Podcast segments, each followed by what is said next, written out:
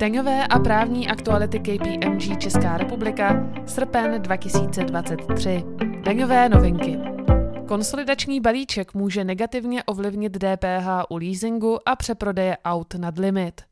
Omezuje totiž nárok na odpočet DPH u osobních vozidel s pořizovací cenou nad 2 miliony korun. Negativní dopad na DPH poskyhne také následné přeprodeje použitých vozů s hodnotou nad tuto částku. Koordinační výbor upřesnil výklad změn v zákoně o DPH v souvislosti s novými stavebními předpisy. Úpravy budou účinné od ledna 2024 a týkají se stavebnictví, dodání a nájmu nemovitých věcí. Typy a triky.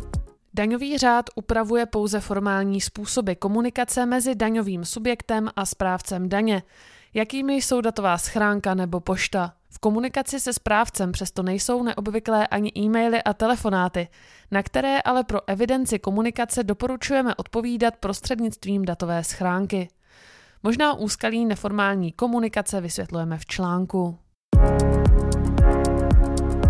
Právní novinky Novela zákonníku práce upravuje pravidla rozvrhování směn. Podle nového znění se délka týdenního odpočinku zkracuje na 24 hodin a je k ní potřeba přičíst 11-hodinový denní odpočinek. Pravidlo týdenního odpočinku v délce 35 hodin tak zůstává. Návrh zákona o kybernetické bezpečnosti zpřísní pravidla pro firmy a subjekty v důležitých odvětvích, jako jsou energetika, potravinářství, finanční trh nebo zdravotnictví. Těmto subjektům zákon přikazuje zavádět technická a organizační bezpečnostní opatření. Očekává se, že nové povinnosti dopadnou přinejmenším na 6 000 subjektů. Pravomoci Úřadu pro ochranu hospodářské soutěže od července značně posílily, když získal možnost využívat policejní odposlechy. Novinka je součástí rozsáhlých změn v soutěžním právu. Novela zákona o podnikání na kapitálovém trhu a zákona o pojišťovnictví zavádí nový rámec pro blockchain na kapitálových trzích. Návrh je aktuálně v poslanecké sněmovně a účinnosti má nabít už den po vyhlášení ve sbírce zákonů. Od července platí nová pravidla pro vydávání modrých karet. Jde o povolení k pobytu, které propojuje pobytovou a pracovně právní agendu na pozici vyžadující vysokou kvalifikaci. Nově je možné modrou kartu vydat s platností až na tři roky. K prokázání kvalifikace navíc stačí místo diplomu jen praxe. Karta má zatraktivnit pracovní trh pro kvalifikované zaměstnance ze zemí mimo EU.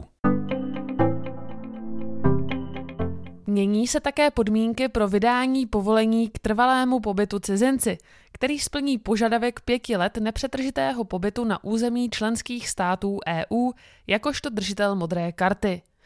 Nově se do této doby započítává i pobyt za účelem vědeckého výzkumu, studia nebo čas, po který byl žadatel držitelem mezinárodní ochrany v jiném členském státě EU. Ze světa. Zavádění minimální daně pokročilo. OECD v červenci vydala podrobnosti k obsahu informačního přehledu a doplnění administrativních pravidel dorovnávací daně. České ministerstvo financí pak zveřejnilo vypořádání připomínek z připomínkového řízení. Předložilo také upravené znění zákona pro jednání vlády. Evropská komise vydala novelu obecného nařízení o blokových výjimkách. Jde o legislativní rámec pro poskytování veřejné podpory v EU. Zvyšuje se hodnota pro povinnou notifikaci investičních projektů Evropské komise z původních 100 na 110 milionů eur. Novela zavádí také výjimku, která členským státům umožní regulovat ceny energií. Nejvyšší správní soud posuzoval, do jaké míry unesl daňový subjekt důkazní břemeno v případu přijatých reklamních služeb. Reklamu měl získat na dresu závodníka, který z důvodů zranění závodil z celého roku pouhé tři měsíce. Podle soudu z důkazů vyplývá, že k propagaci daňového subjektu nadále docházelo, i když ne přímo na trati během závodů. Soudní dvůr Evropské unie rozhodoval o tom, jaký režim DPH uplatnit u neoprávněného odběru elektřiny. Šlo o neúmyslnou dodávku uskutečněnou v důsledku protiprávního jednání třetí osoby. Podle soudu je i protiprávní odběr elektřiny předmětem DPH. Podrobnosti najdete na webu daňovky.cz. Daňové a právní aktuality KPMG Česká republika, srpen 2023.